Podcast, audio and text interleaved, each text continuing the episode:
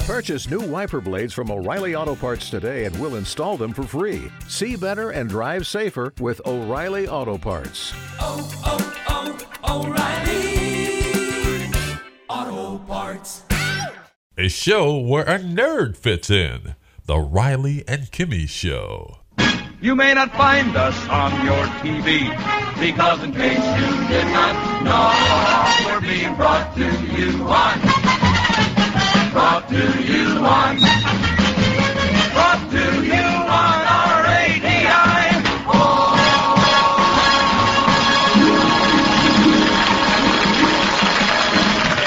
Welcome to the Riley and Kimmy Show, episode 455. I am your host, Patrick Riley. Right next to me is a traveling companion. Jimmy, I got one name. Jimmy. Welcome to this episode. It is a throwback Thursday episode. If you're listening to it the day it is uploaded, that's right. We're going to go back in time on this episode, Kimmy, all because of something that is happening in Hollywood today.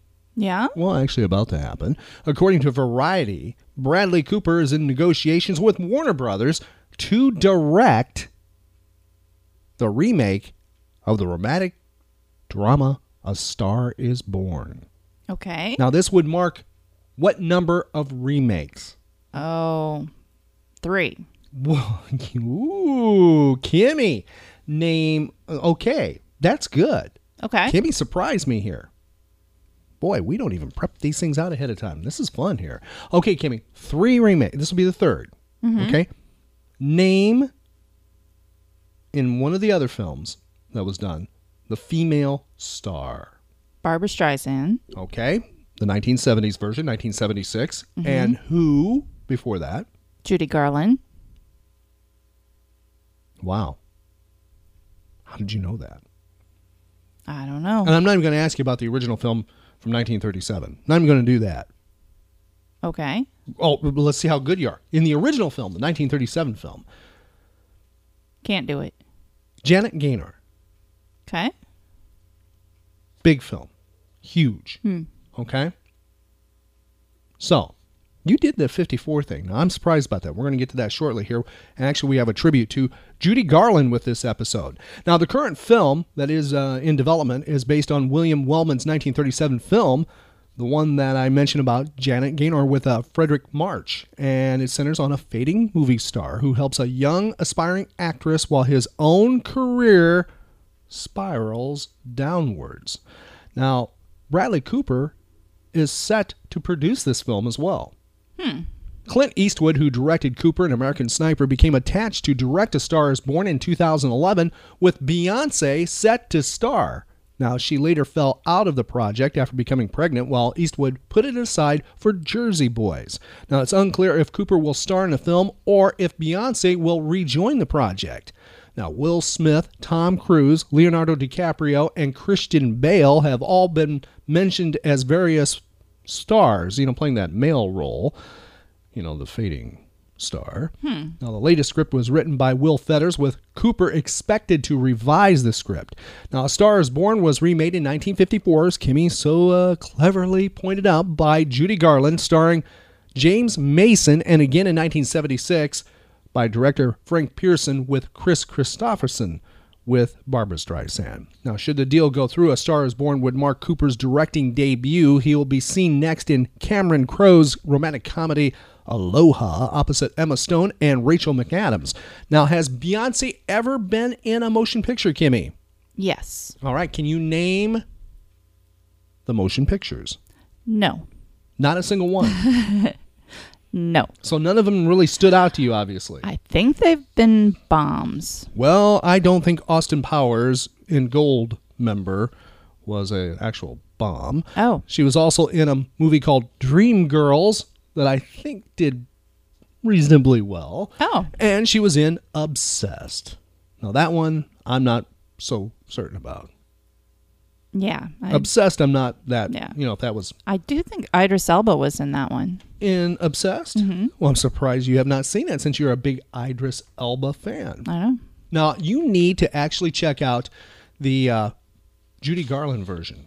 Now, I would like to see the restored version. It's kind of hard to see the restored version because they've had to do some things to restore it because Well, when the film came out, it, it the film it, it's interesting because Judy Garland had walked away from MGM or MGM had walked away from her, and she hadn't really done a picture in a period of time, and she was looking for a comeback, and so she bankrolls a film, the movie A Star Is Born. It was going to be the remake of the 1937 film, and it's going to be a musical drama put together according to sources who have seen the entire film, the, the original version, the one that hit theaters was right at three hours long. Hmm. And they say it's incredibly powerful, her performance. She would have won the Academy Award, they believe. But Warner Brothers, after the debut of the film, decided to start cutting it. Rumors were because the theater owners said, hey, that thing is just too long. We need to make money, so trim it down. Well, they trimmed it down all right to something like 154 minutes. Hmm. And it wasn't until like in the 80s when a film res- a historian was going to the vaults of Warner's to look for the full version. By the way, the the version that ended up the edited version it ended up to the public after the debut, the premiere.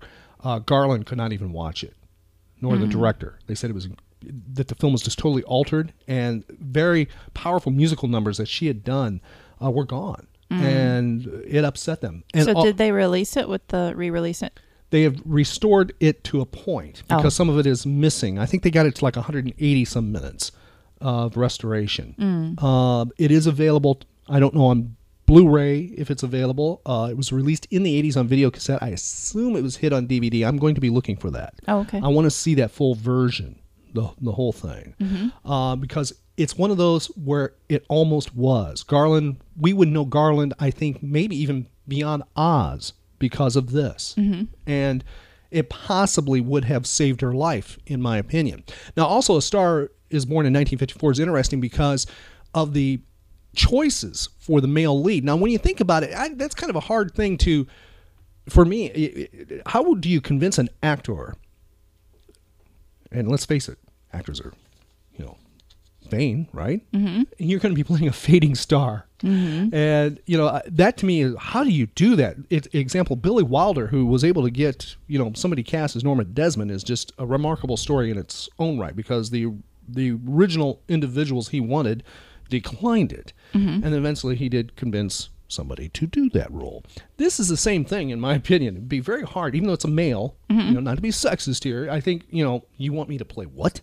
You know? Now, Charles Chaplin did do a film which I love, which is under the radar.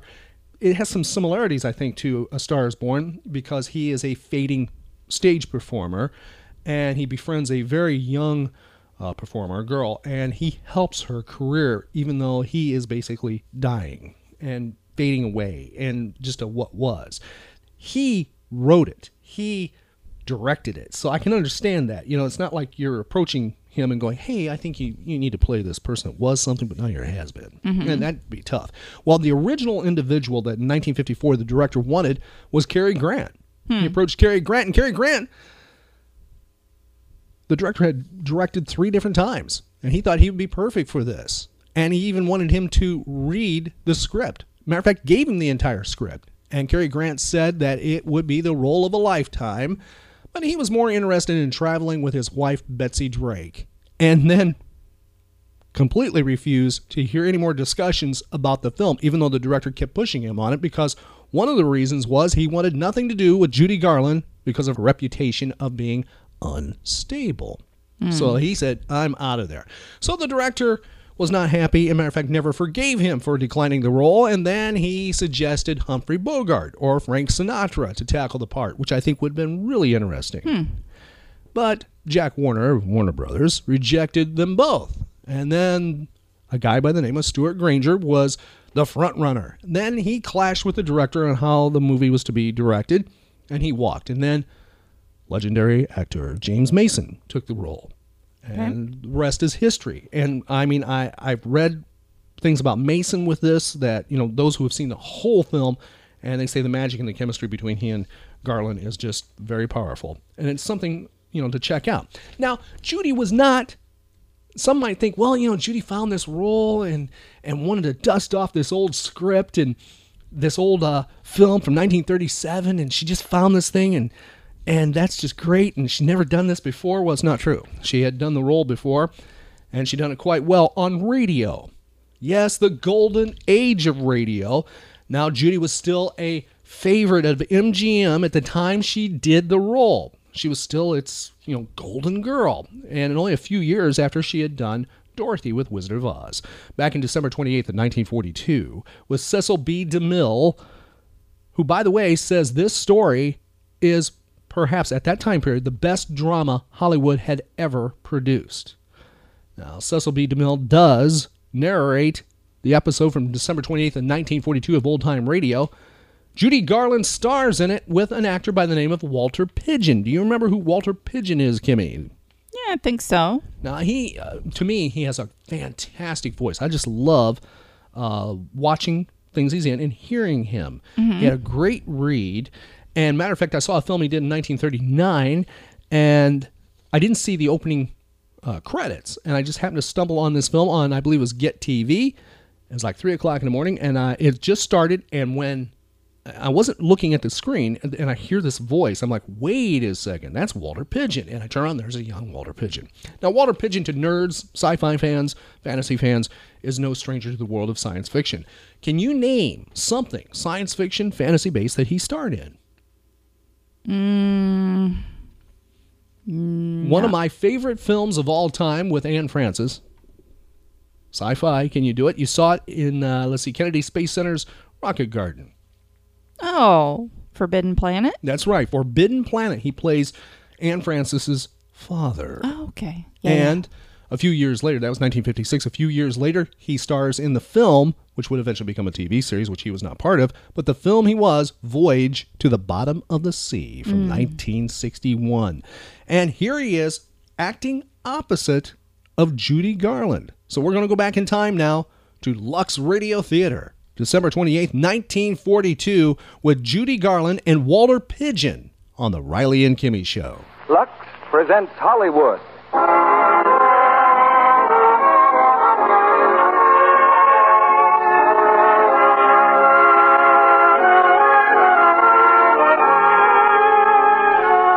The Lux Radio Theater brings you Judy Garland and Walter Pigeon in A Star is Born. Ladies and gentlemen, your producer, Mr. Cecil B. DeMille.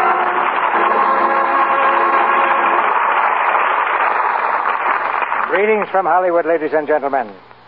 Among certain peoples, notably our good and brave friends, the Chinese, the passing of one year and the beginning of another is celebrated with fireworks. And taking a tip from them, we're going to touch off a dramatic Roman candle that will send a pair of stars flashing across the sky in a blaze of glory. The stars are Walter Pigeon and Judy Garland, and the play is adapted from David O. Selznick's great motion picture, A Star is Born. Walter is starring now for Metro Goldwyn Mayer in White Cargo, and Judy comes to us from the cast of Presenting Lily Mars. It wasn't so very long ago that Judy's own star first appeared in the Hollywood sky. And tonight in A Star is Born, she plays the part of a small town girl who rises to screen fame. I think myself that this is one of the best dramas of Hollywood that Hollywood has ever produced. But uh, you'll decide that for us when you hear it. You know, there's a time of year for everything. And this is the time of year for making good resolutions. I have one to suggest now for some of the ladies in this audience. Not all of them, or even a very large number, but just a few. The few who have never tried Lux Flakes. As I understand it, running a home is not an easy job at best. It certainly isn't going to be any simpler during 1943. And if you expect to make a lot of things last out the year, now is the time to begin taking care of them with Lux Flakes. That's one New Year's resolution you'll be glad to keep. Now our stars are on stage and the curtain rises, for a star is born, with Judy Garland as Esther Blodgett and Walter Pigeon as Norman Maine. You're not an actress, Esther Blodgett. You're a North Dakota farm girl, and none too beautiful at that. And the sooner you stop dreaming about Hollywood and glamour girls and acting in pictures, the happier you're going to be.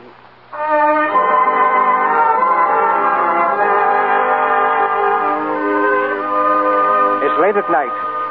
In the bedroom of a North Dakota farmhouse, Hester Blodgett is still awake. She lies across the bed, sobbing softly into the pillow. Hearing again in her mind the words of her aunt, the door is opened quietly, and an old woman in a flannel wrapper comes softly into the moonlit room. Yes, yes. Yes. Who is it? It's me, Granny. I thought you'd still be awake. Yes, Granny. Stop crying. That won't do any good.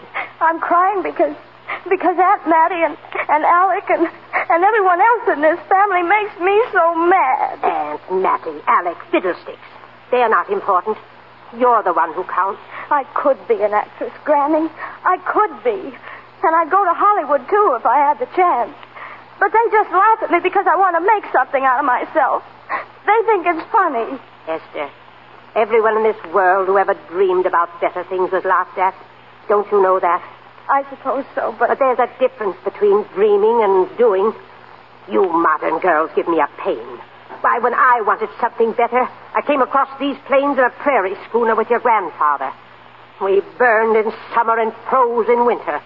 We used our guns when we needed food, then fought the Indians to keep it. But we kept on going and we didn't complain because we were doing what we wanted to do. Can you understand that? Yes. Yes, I can, Granny. Could you do it? Could you do it even when your heart broke?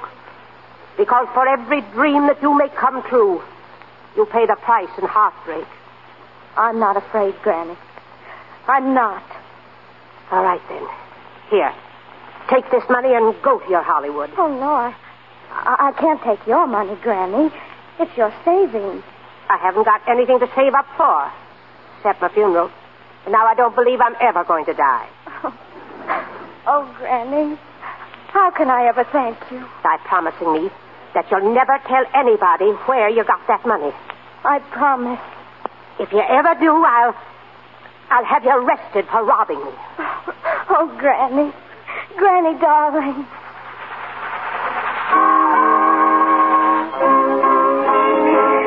On Hollywood Boulevard, the heart of the movie metropolis. On your right, Grauman's Chinese Theater. Notice the paved blocks containing the hands and footprints of your favorite star. We'll make a short stop here so you can inspect the that short.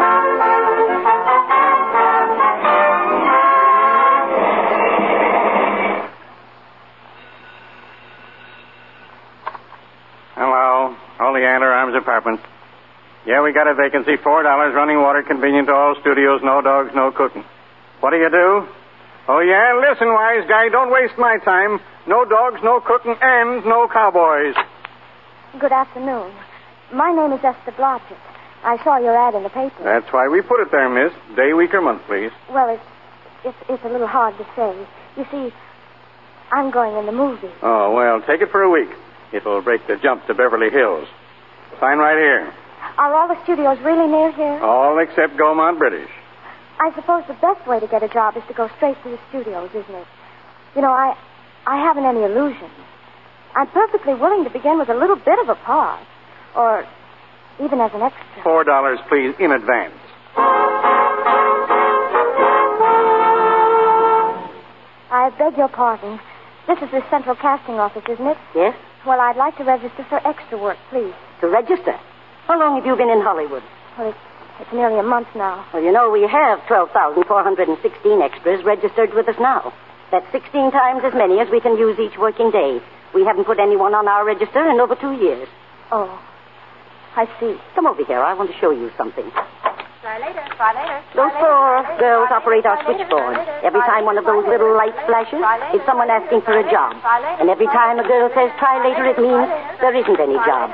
We can't keep girls at the switchboard long. They go crazy. And every one of those little lights thought it was going to be a star. Do you still want to go into the movies? You know what your chances are? One in a hundred thousand. I know, but but maybe I'm that one.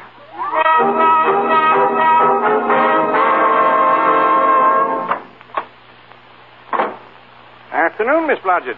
Hello. Any phone calls for me today, Mr. Randall? Nope. I guess Sam Golden and Cecil DeMille are writing you letters instead. How was the luck today?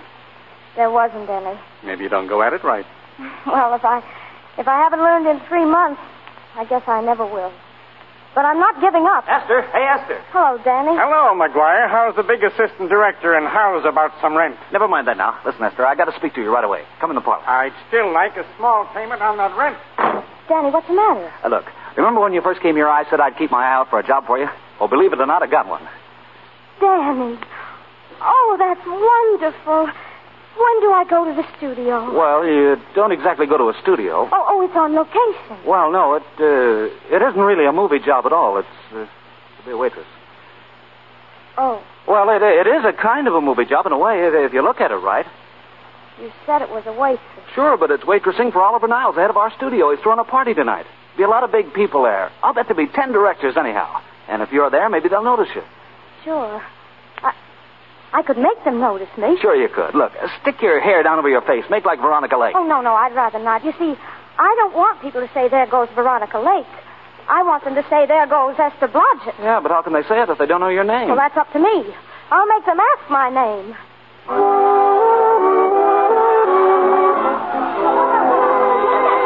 Mr. Niles' residence. Good evening. Hello. Let me speak to Oliver Niles, and quick. Yes, sir. Oh, Mr. Niles, it's for you, sir. Thank you, Smith. I'll take it inside. Hello? Oliver Niles speaking. Hello, Mr. Niles. This is your publicity department. Yes, Libby, what is it? Your publicity department begs to advise that your star, Mr. Norman Maine, has once again been thrown in the Los Angeles jug. What? That's right. Mr. Norman Maine, America's Prince Charming, was apprehended driving down Wilshire Boulevard with his siren wide open. He explained to the local police that he was a tree surgeon on a maternity case. Where is he now? I bailed him out an hour ago. He ought to be up to your place any minute. Will this be in the papers, Libby? No, it won't be in the papers. But that's a nice, expensive hobby of yours, keeping Mr. Maine's informal entertainments out of the public press. Look, Libby, you better find him and bring him here. Hi, Oliver. Nice party. Never mind, Libby. He's here now. I'll call you back. What's the matter, Oliver? You look worried about something. Do I? Evidently you aren't. All right, Oliver. Go ahead and say it. I've got it coming to me. Don't make it any tougher on me, Norman. I don't want to stand here and preach. Take a look at my side of it. I'm trying to make pictures with you, but you don't realize. I know. The costs are going up and the grosses are going down. It isn't that so much. I just hate to see you go the way of so many others. You're a great star, Norman, but you're starting to fall apart. Oh, Oliver, stop it. First signs are always the same. Not being able to remember your lines, the cameraman trying to cover up your hangovers, all because you've got to have a good time every day, every night. I've warned you for a long time, Norman. Okay, Oliver. You're a swell guy. You won't lose any money on me. I'll promise you that. I'll be ready for the curtains when the time comes. And when it does, here's my epitaph. For amusement only. Come on, let's get back to the party. Will you have some hors d'oeuvres? Uh, hors d'oeuvres, Mr. Maine? The caviar is very good. No, thanks. I. Oh, wait. Uh, maybe I will. Hmm. Oh, very uh, beautiful. I mean, uh, very good. Uh, I've never seen you around here before. Hey, well, I'm just working for the night. Hors d'oeuvres? hey, hey, don't go away. I'm starving. Well, yes, sir. Now, let's see. Uh, which one would you take? Well, they all look good, sir. Yeah, uh, I believe I'll take caviar. Norman, Hello, Anita. Where have you been? looking for you mostly. Come on, I want to talk to you. Wait a second. Let's see. Uh, caviar, uh, anchovies, caviar. Take the tray away, please. Mr. Maine doesn't care for any more. Do you, Norman? No, Normie doesn't care for any more.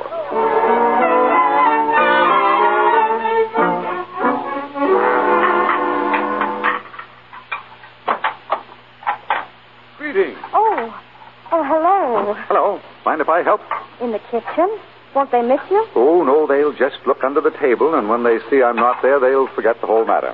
Uh, what's your name? It's it's Esther Blodgett. My name's Maine. I know. Oh, what's so funny? Well, I was thinking about all your fans. How surprised they'd be if they could see you now, helping me put plates away. They don't know my finer side. They'd be pretty envious of me, meeting you in person this way. Tell me, uh, are you disappointed?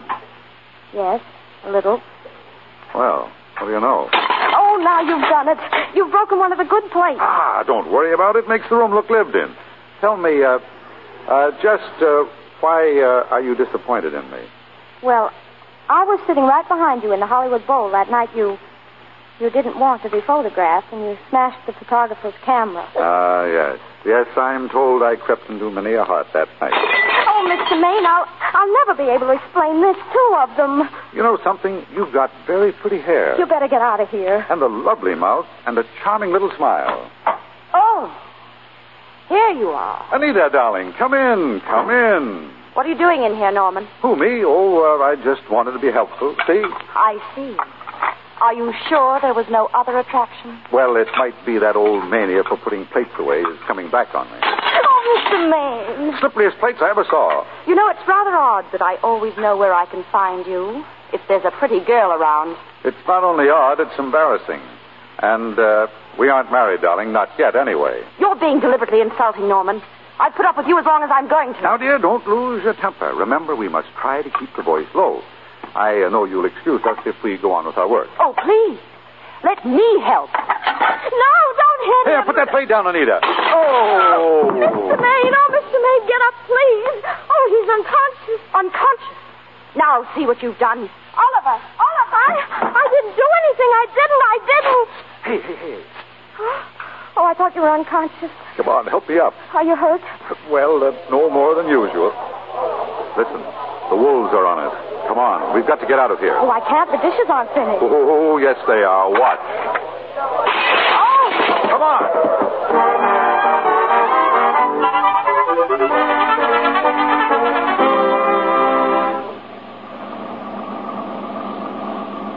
That's my house, Mr. Maine, the one with the oleander bush. Oleander bush? Right. Well, Wait. Uh, I bet I know what you're going to say. what? Good night. Good night and, and thanks. Oh, wait a minute. Do you realize that all I found out about you is that you're foolish enough to want to go into pictures? Why is it foolish? Look at you. Oh, that's what I mean. Now, uh, I'd like to go into this matter rather thoroughly. Oh, that's awfully nice of you. You uh, ever acted before? No. That is, I've never acted in anything important. Mm, that's all right, neither have I. I used to be in school shows, of course.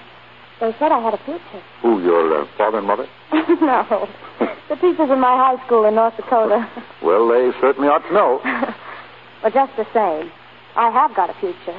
In acting, I mean. And nobody had to tell me, except myself. Well, that's fine. Uh, look, uh, don't go in now.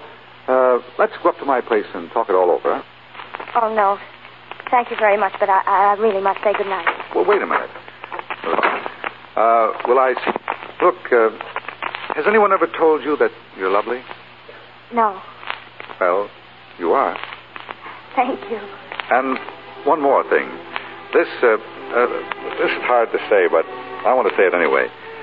On the screen, I'm a. Well, you know. Uh, in private life, I'm a. Well, you know. But whatever I do, I still respect lovely things. And you're lovely. Do you understand?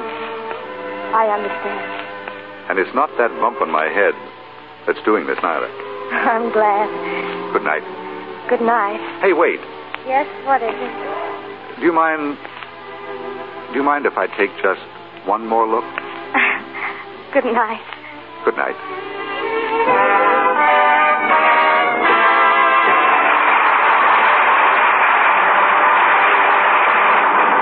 Walter Pigeon and Judy Garland will return for Act Two of A Star is Born in just a moment. When you join hands on New Year's Eve and bow out the old year to the tune of Old Lang Syne, will some such thought as this run through your mind? Oh, dear. I didn't realize my hands looked so bad. I really ought to do something about them. Doing something about them is really very easy, much easier than many of you think. For you can get rid of that rough dishpan look while you're washing dishes. You don't have to buy expensive creams or lotions. All you have to do is to change from the strong soap that's causing the trouble to gentle Lux Flakes. Careful tests have proved that this is true. In these tests, many women whose hands were red and rough from strong dishwashing soaps changed to gentle Lux. Their hands improved in from two to seven days, and soon they were soft and smooth and lovely again. These women use no creams and lotions on their hands, They just changed to Lux. You can make that change for less than a penny a day. Yes, that's all it costs to change dishpan hands to soft, smooth Lux hands. So tomorrow and the next day and throughout the new year, keep a big box of Lux Flakes on hand in your kitchen to save your hands.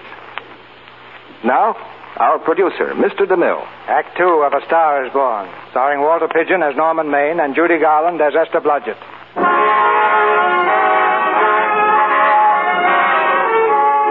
When Norman Maine left Esther on her doorstep, he went straight home.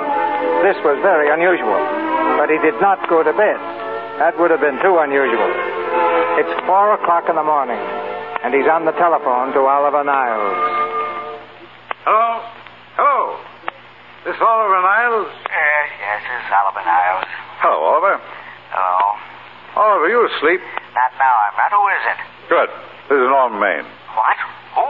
Norman Maine. Norman, what have you done now? Are you in jail again? No, no, no, Oliver. No, Oliver, listen. Oliver, I met a girl. Oh, that all fine. Oliver, this girl, she's beautiful. Yeah, she's beautiful. Yes, I know. You want me to give her a screen test. eh? Oliver, this girl has got something. I know it. You know it. You knew all the others had something, too, now. No, no, no, no, no, no. I tell you, Oliver, she's got that sincerity and honestness. Uh, that, uh, that sincerity and honestness. Makes great actress. I'll do the test with her myself tomorrow morning. How's that? Yeah, yeah, yeah. Oliver. What? What? Tomorrow morning, screen Yes, test. yes, anything, anything at all. Let me... That's fine, Oliver. I knew you'd appreciate this little tip. I got another one the 6th tomorrow. Good night.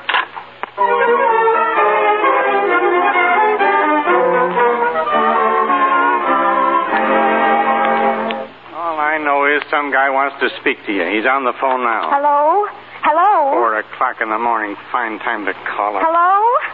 There doesn't seem to be anybody there. Well, all I know is some. Hello? Hello, who's this? Oh, hello. This Uh-huh. is Norm Maine. Yes? Hi, Oh, Esther, how are you? Well, I- well, I'm all right, but Listen, it's all fixed. what? It's all fixed. I'll fix you tonight. You fixed what? Did I tell you? Screen test. Uh, wh- wh- what did you say? Screen test. Tomorrow morning, 9 o'clock. Bye. Oh, but wait, wait. Oh, oh. What's the matter? No, Bad news? oh, no it's, it's, it's just that I'm, I'm, I'm, I'm going to get up tom- tomorrow morning. They're, they're going to. Oh.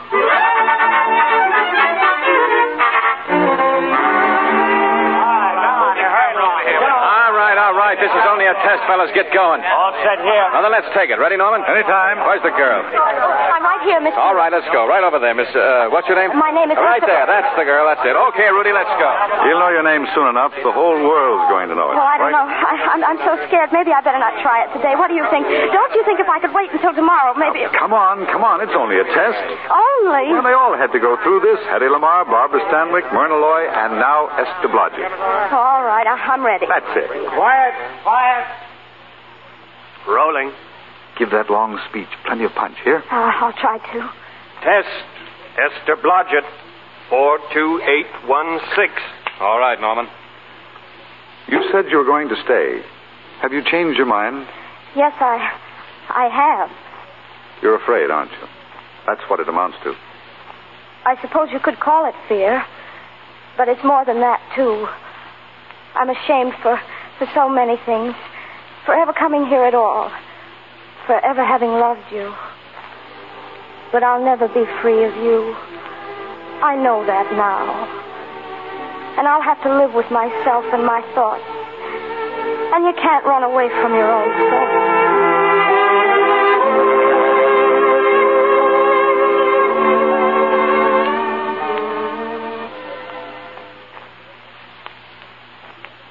Sign right there, Miss Blodgett. Here, Mr. Niles. That's it. Thank you. Oh, thank you, Mr. Niles. I, I'm so glad you like the screen test. Mm, I may as well tell you that my whole organization thinks I've gone a little nuts to sign you, even at this figure. Eh, maybe they're right. I hope they aren't. We won't know either way for a while, will we? You look like a nice girl. I think I'm going to like you. But that's not important. I think the public will like you. That is important. I know it is. We're going to change your name, of course. Esther Blodgett is, well, it's, it's Esther Blodgett. You understand? hmm From now on, your name is Lester. Vicky Lester. Vicky Lester. Vicky Lester. Oh, it's beautiful. You'll change your hair a little, too. You'll have to learn to walk all over again. Will I? And for heaven's sake, learn to close your mouth and keep it closed even in your love scenes. Yes, sir.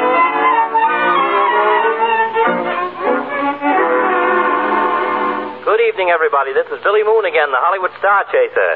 These tired old eyes have again been glancing over the latest pipe dreams of the studio publicity departments, and I find ravishing, but ravishing items concerning a newcomer discovered by Oliver Niles. A new starlet, a Cinderella of the Rockies named Vicki Lester. This charmer, according to the publicity department, couldn't be more divine. But this reporter will lay four to one that she'll never be heard from again.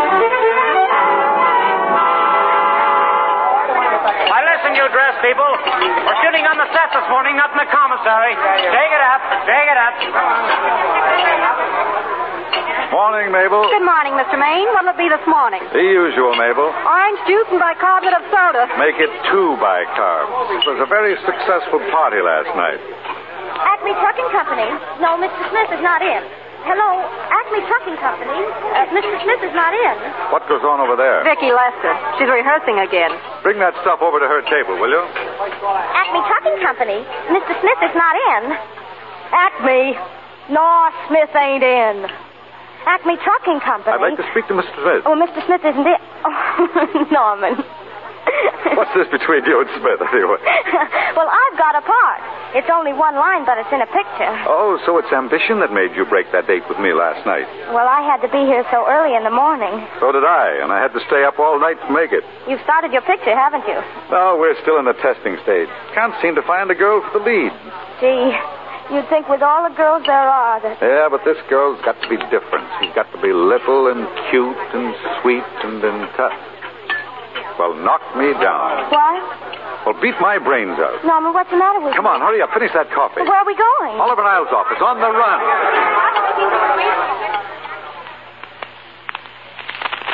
Oliver, it's the only thing to do. You've gone through the whole casting directory, haven't you? But look, I'll work Norman. day and night, Mr. Niles. I'll give it everything I've got. And I'll work with her, Oliver. I can be mean or nasty or anything you want, Mr. Niles. If she clicks, Oliver, you've got a star overnight.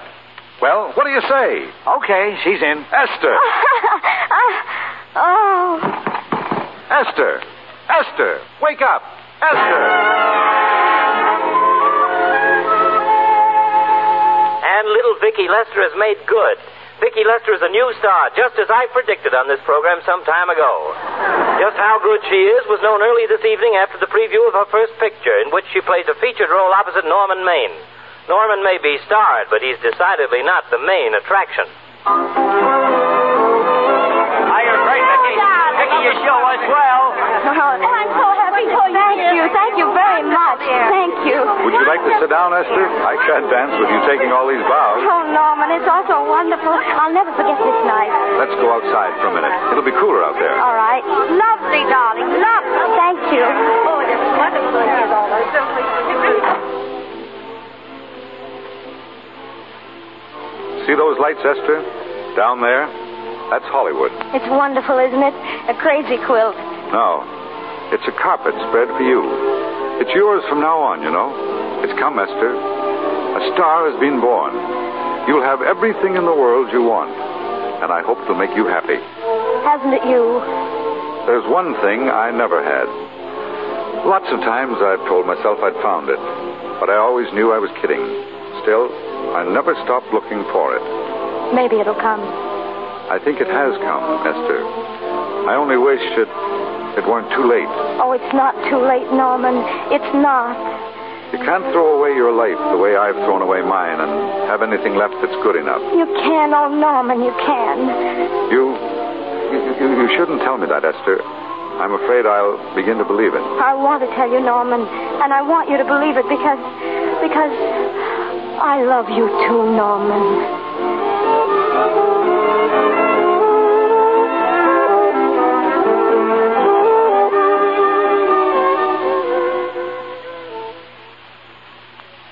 I don't know. Maybe I'm not thinking fast enough this morning. What are you two trying to say? Just this, Oliver. We're going to get married. You're going to what? I guess you didn't read that line right, Norman. All right, I'll try it again. We're going to get married, Oliver. Both of us. Yes, to each other. What do you think of that? When, where? We're going to elope in the conventional manner. What's the matter, Mr. Niles? He's trying to decide whether it's good for the studio. Is it, Mr. Niles? It is, and bless you, my children. When's it going to happen? Well, we thought we'd just sort of sneak out sometime. Oh, sure, but you mustn't hurt people's feelings. Matt Libby, for instance, he has a very sensitive nature. He'd feel offended if he didn't have a chance to congratulate you. Miss Horton send Libby in here. I've been trying to keep him out. Hello, Niles. Listen to this. The screen's ideal romance blossomed into breathtaking reality today when Vicki Lester and Norman Maine, America's dream lovers, slipped through the portals of holy matrimony. How does that sound? Horrible. Oh, you see, Mr. Libby, we're going to elope quietly. Sure you are. Sure. It'll be the biggest elopement this town ever saw. We'll get a tie-up with the Army and have an escort of 20 bombing planes all the way to Yuma. Make personal appearances in Denver, Salt Lake, Seattle, Vancouver. Let's make this thing international. Norman, is he going with us? I doubt it. Look, Niles, don't you think we can work this thing out better alone? No use bothering a happy couple with all these details. I'm sorry. We didn't realize we were in the way. While you're settling the details, you don't mind if I go out and buy this lady a ring, do you? Sure, go ahead. We want everything legal. Come on, honey. See you later, Oliver. Yeah, now there's a charming match for you. Nice girl like Vicky and public nuisance number one. Norman's all right, Libby. If you'll pardon my pointing, Vicky's business is her own. Doesn't require any comments. I didn't comment. I just said it's a dirty shame. Just go ahead and plan the elopement. That's all that's required. Hey, what's the matter? You sore or something about this elopement? No, I'm not sore. Go on, Libby. Beat it. I'm busy.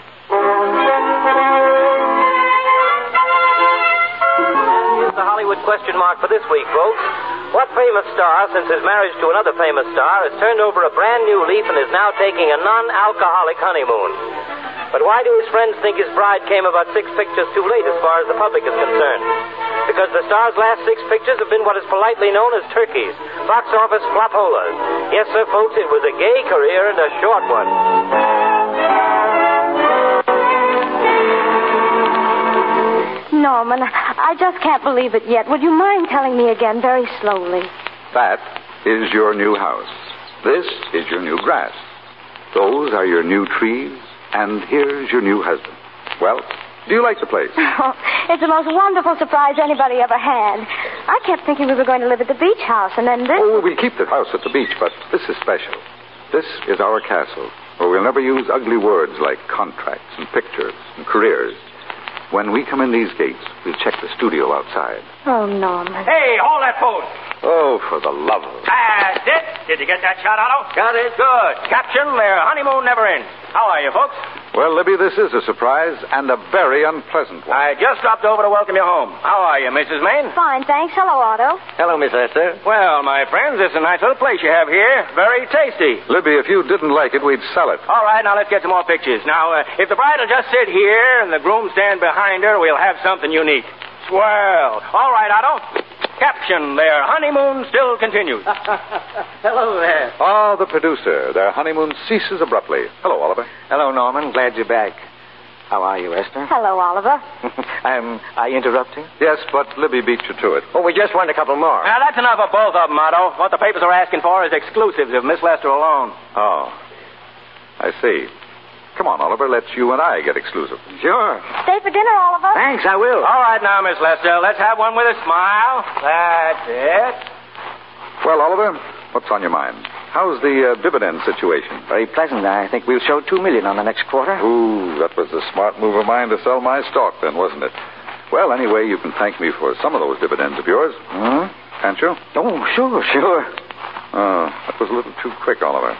Enchanted Hour was a smash hit, wasn't it? Made Esther a star overnight. Yeah, and it should have. Uh, what about me? Let's wait and talk business at the office, Norman. Come on, let's have it. Didn't they like me? Well, maybe the part wasn't right. It was the best part of the year. Look, Oliver, do you think I'm slipping? Come on, give it to me. Can you take it? Go ahead. The tense is wrong, Norman. You're not slipping. You've already slipped. Uh, but uh, my fan mail's still big. Norman, Norman, fans will write anybody for a photograph. It only costs three cents for the stamp. That makes photographs cheaper than wallpaper. But every quarter they pay for a theater ticket buys them the right to be a critic. And your last few performances, Norman, have not pleased your critics. Remember, I told you I'd be ready for the curtains when the time came? Well, here it is. Let's call off the contract and no hard feelings. Well, we're not quitting yet. I've got a swell script lined up for you, Norman. About Esther. If you think I'm going to get in her way. Well, as a matter of fact, as it happens, there isn't anything for her in this story. Or let's plan to star her in a picture of her own, maybe with that uh, young Pemberton opposite her. She's coming along very nicely. Good for young Pemberton. All right, Oliver. We'll make a try at it. Let's hope it's not too late. Let's hope it's not too late.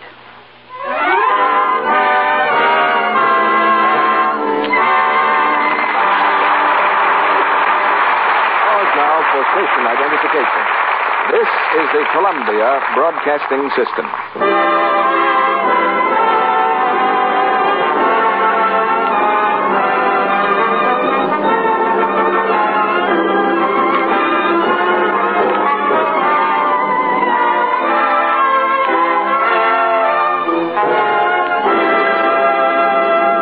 After a brief intermission, we'll hear Act Three of A Star Is Born, starring Judy Garland and Walter Pigeon. Now, when you try out a new thing, naturally, you want to find out everything you can about it. Here are some of the things women have been asking about the new rayon stockings. Perhaps our answers will help to settle some questions in your mind, Aren't rayon stockings pretty much all alike? no more than all silk stockings were alike. For one thing, high twist rayons usually have more elasticity, so they fit and wear better. How do rayons really wear? Well, that depends partly on the weight you buy. The heavier weights will naturally wear longer, as they do in silk. And wear also depends on the care you give rayons. If you rub them with cake soap or use strong wash day soaps, you'll probably be disappointed. For those things weaken elasticity, and your stockings break easily into runs. So give rayon the same gentle care you give silk and nylon. Nightly luxing. Rich, lukewarm Lux suds save elasticity. Cut down expensive runs. Do rayons take longer to dry? Yes, and thorough drying is important. Rayon is temporarily weak when it's wet, regains its strength only when it's dry all the way through. Your rayon stockings may feel dry before they really are, so it's safer to allow them from 24 to 48 hours drying time. To sum up, Lux Care means longer wear for rayons just as it does for silk and nylon. So stick to gentle Lux. Over 90% of the makers of stockings, makers of rayon, nylon, silk, cotton, and wool, advise Lux Flakes.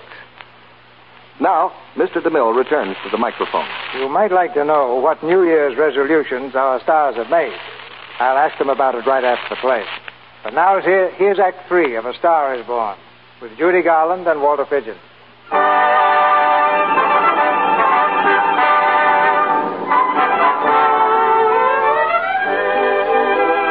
A year has gone by. A year during which Esther rose steadily to stardom, and Norman dropped just as steadily into oblivion. It's the night of the Academy Award dinner. At a table in the corner, Esther and Oliver Niles wait anxiously for Norman to arrive. The master of ceremonies is speaking. We have already applauded with our hearts as well as our hands, while awards have been given to those gentlemen who, during I the wish past Norman would year, come. have rendered Do the you think most anything's happened distinguished to him? service Of course to the not. motion He's picture industry. probably been held up in Now we traffic, say that's over all. to the ladies, or you rather just think to about that one Oscar lady. you're going to get. Present to her the Academy Award for the finest performance of the year, the unforgettable Anna in Dream Without End, Miss Dickie Lester. Go on, Esther. Get your award. Oliver, I, I wish Norman were here. Like to say, Miss Lester, congratulations. Thank you. What more can I say, Miss Lester? This statuette says it for all of us. Ladies and gentlemen, when something like this happens to you and you try to tell how you feel about it, you find that out of all the words in the world, there are only two that really mean anything. Thank you. All I can do is to say them to you from my heart. All I can do is to tell you that I'll keep saying them just as long as I Hey! Hey! can. Norman. Very Norman. pretty speech, my dear. I want to be the first to congratulate you on that valuable little piece of bric-a-brac. Now I want to make a speech. Gentlemen of the Academy and fellow suckers, I got one of those once for best performance. Once don't mean a thing. People get them every year. Well, I want a special award. Norman, please. Something nobody else can get. I want a statuette for the worst performance of the year. I want three statues for the three worst performances of the year. I earned them, And everybody that saw those last two masterpieces of mine knows I earned them. What I'm here to find out is do I get them or do I get them? Answer yes or no. Music, quick. Answer yes or no. No. All right, Esther, I've got him. Come on, Norman, come over to the table. No. Hello, Vicky dear. Allow me to congratulate you. You must be terribly proud and happy tonight. Norman, dear. Oh, Norman. Esther, what, what have I done? Somebody give me a drink.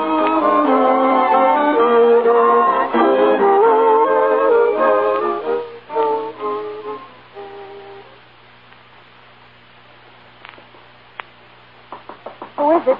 Oliver Niles calling. Oh, Oliver, come in.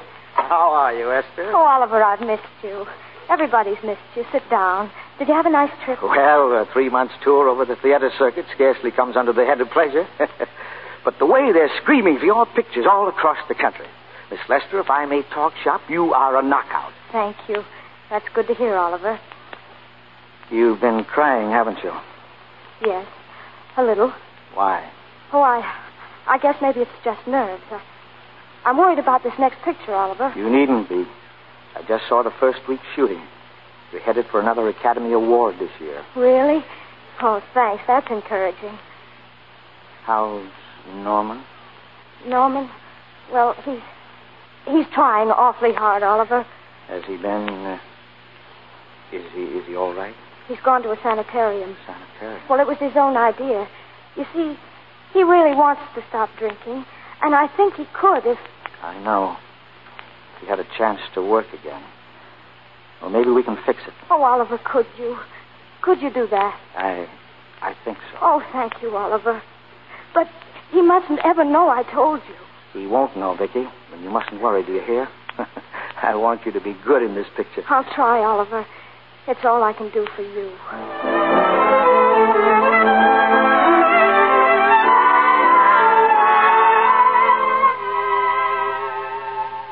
And one more for the books, folks. What star recently released from a sanitarium where he underwent a rest cure is now hanging around the Santa Anita racetrack while he gets into shape for a comeback? Your guess is as good as mine, and mine's no guess.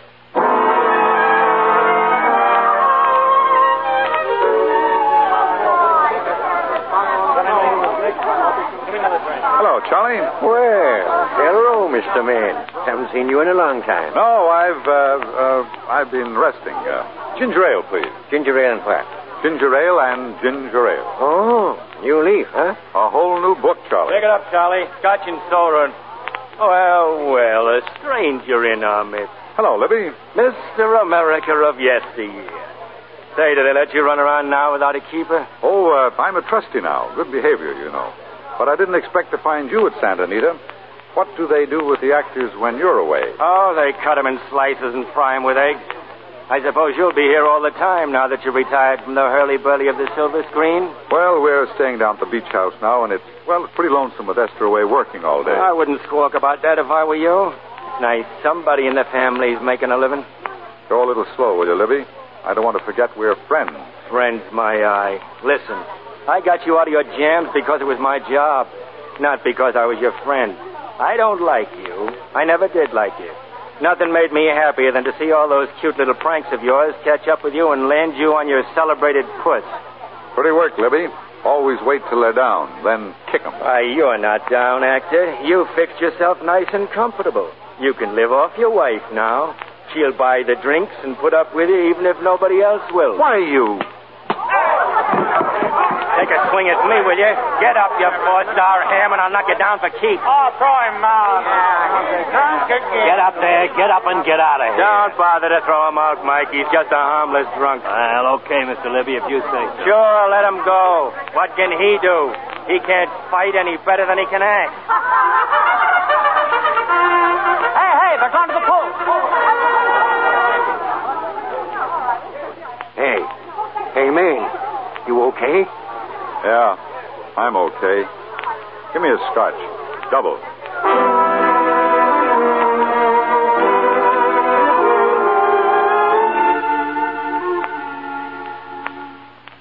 Vic, Dickie, please, please sit down. You're going to be sick carrying on like this. Why don't you try to get some sleep? He's been gone for four days. Four days and not a word. Oliver, how can I sleep? How can I do anything? I... Oh, Oliver, I can't answer it. I, I just can't. Will you please? Hello? This is Oliver Niles speaking. What? Where? All right, thanks. Oliver, what's happened? Where is he? He's all right, Vicky. He isn't hurt. He, well, they're holding him downtown in the night court. I, I'll go right down and get him out. What is it? What has he done? He's been arrested on a disorderly conduct charge. I'm going with you, Oliver. Esther, please, it isn't any place for you, and if it gets in the paper. What do I care about the papers? Norman's in trouble. He needs me. I'm going to him.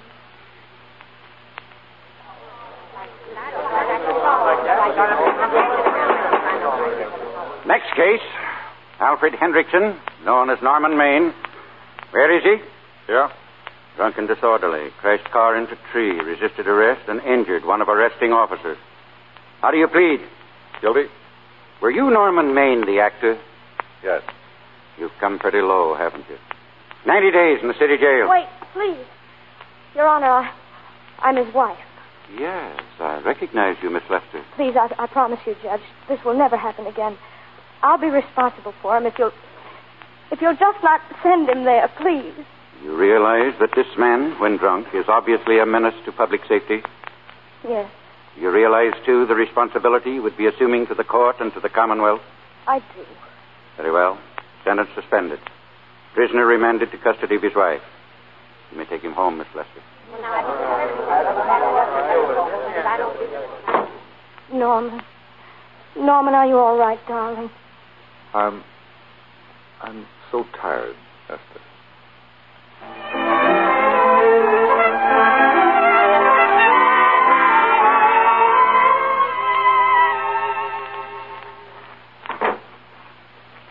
How is he, Esther? Talk low. He, he's still asleep in there. That's the best thing for him. Oh, it's awful to see this happen to someone you love. And you know in your heart that, that it can't get any better. Do you still love him, Esther, or do you feel sorry for him? It's so hard to tell where one leaves off and the other begins. I only know that all I can do now is stay with him and try to help him. So will I. Between us, we'll take care of him, won't we? You're very fond of him, aren't you, Oliver? I'm very fond of both of you. I know. That's why I know you'll understand what I have to tell you. And I think that after what happened last night, you might know what it is. I can't do any more pictures, Oliver. I'm going away. For good. With Norman. Can't do that. You're at the peak of your success. You've worked too hard to get there. Yes, I've worked hard, Oliver. And what difference would it have made if you and Norman hadn't worked harder to get me there? No one can help people to careers. You made your own career. It's your whole life, Esther. Yes. That's what's been wrong. Oh, I've thought it all out. Maybe if I hadn't been away from him so much, things might have been different. What happened last night might never have happened at all. But it's too late to think of that now. But maybe it's not too late to go away with him and start over again somewhere. It's your life you're giving up. Yes. So I can try to give Norman back his. Can you honestly tell me I'm wrong? No, I can't honestly tell you that. There won't be any more Vicky Lester, Oliver. Goodbye, Vicky Lester. You were a swell girl. And good luck, Mrs. Norman Maine. Goodbye, Oliver. And Thank you for everything.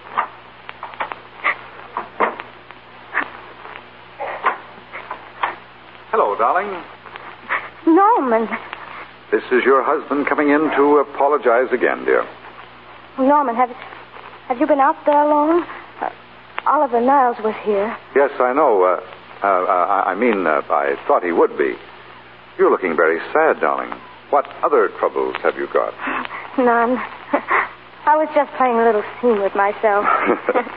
now look, I'm just coming out of the jitters, and you're just going into them. This is a swell household. Isn't it? I tell you what we'll do. I'll promise to brace up if you'll go on the wagon. well, I guess I have been drinking too much. Do you know what I'm going to do? I'm going to be an athlete. Gee, you mean with great big muscles and everything? Mm, roughly speaking, yes. You're going to join the YMCA. No, no, no. That that, that costs too much. I'm uh, I'm going wading in the Pacific. Now? Sure.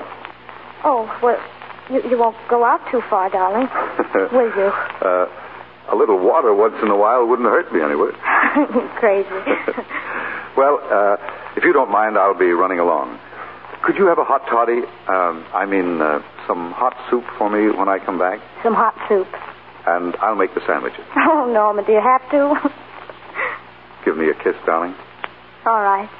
Don't be long. I won't. Oh, darling, Yes? do you mind if I take just one more look? Norman. So long, sweet.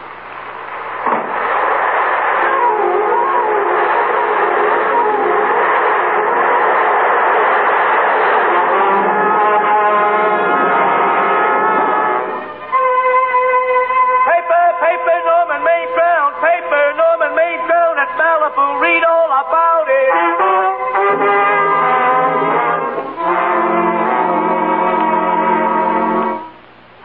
Will that be all, Miss Lester? Have you packed everything? Yes, ma'am.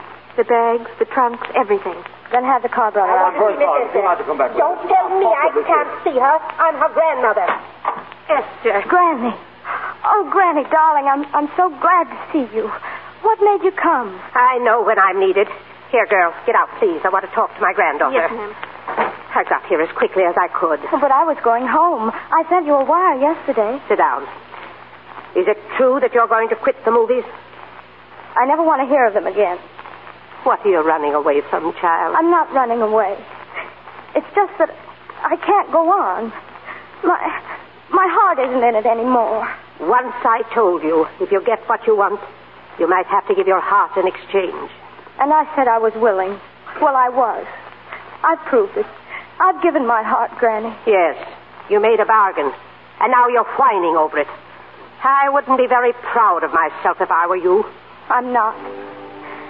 It's just that I I got so much more than I bargained for, Granny.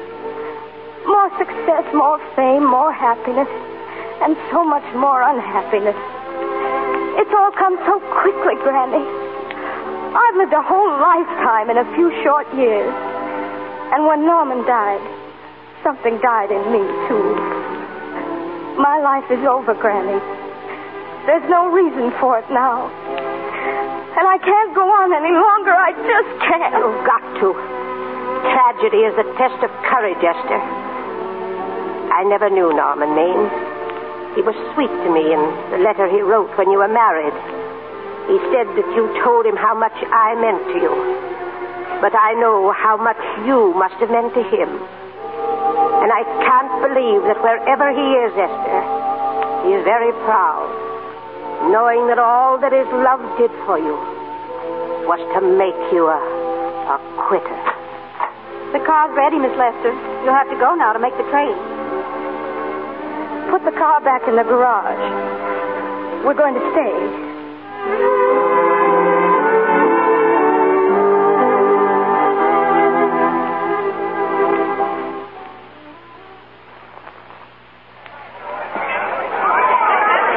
Yes, ladies and gentlemen, it's a great occasion. The entire picture industry has come to the Chinese Theater for this opening tonight to pay tribute to a great star, a girl who's won the heart of the world, Miss Vicki Lester. And now, if I'm not mistaken, Miss Lester's car has just driven up. Yes, there she is. I'll see if I can get her here to say a few words. Here she comes. No, wait, she's stopping, folks. I don't know what it's all about, but what is it, Jim? Oh. Ladies and gentlemen, Miss Lester has stopped at the footprints of her late husband, Norman Maine. She, she's a little upset. I, I don't think we're going to get her up here. No, wait, she's pulling herself together. She seems to be all right, ladies and gentlemen. She's approaching the microphone now. Miss Lester, will you. Miss Lester, we're on a national hookup here. Your fans are hoping you'll say a few words to them. Will you please? Of course. Hello, everybody. This is. This is. Mrs. Norman Maine.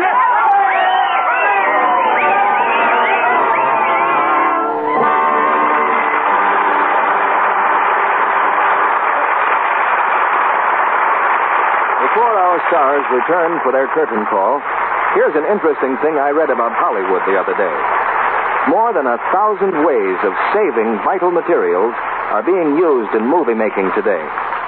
Yes, conservation, saving things so they'll serve longer is important now.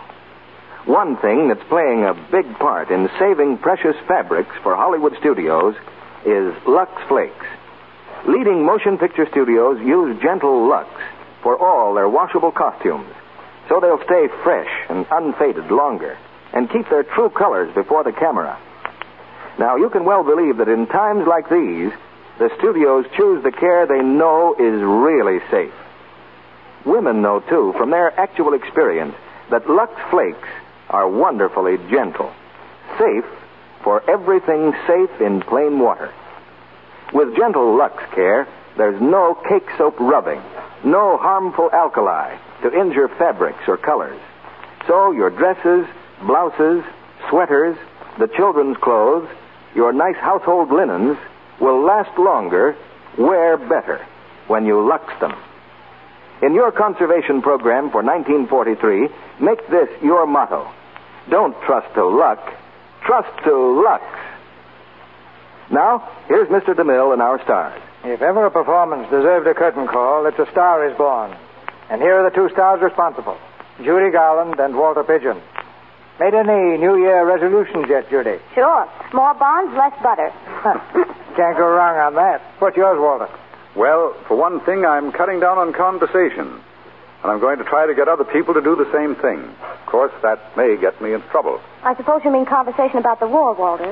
Yes, it's uh, all summed up in one slogan, Judy. Careless talk costs lives. Or if you like it even shorter, zip your lip. On little bits of military information. Yes, that's the way modern espionage works. It's like the like a gigantic news gathering agency piecing together hundreds of seemingly unrelated facts. No more beautiful blonde spies? well, I haven't seen one recently, Judy, even in pictures. well, how do you figure not talking is going to get you in trouble, Walter? Well, Mm, from now on, uh, Judy, when somebody says to me, "My brother is sailing tonight," they just gave him a tropical sun helmet. I'm going to suggest that it's dangerous talk and might sink that brother's ship if heard by the wrong people. I may be sticking my neck out, but it's for a good cause. If everybody joins that crusade, Walter, the enemy agents will starve to death. Good luck with it. Uh, I have one question, CB. No uh, military information involved. Uh, what's your play next week? Well, it's quite military, Walter, because next week our play is the Metro Goldwyn Mayer hit "The Bugle Sounds," Ah. and our stars will be Wallace Beery and Marjorie Rambo. The Bugle Sounds is a story of a rugged old cavalry sergeant whose regiment is being mechanized.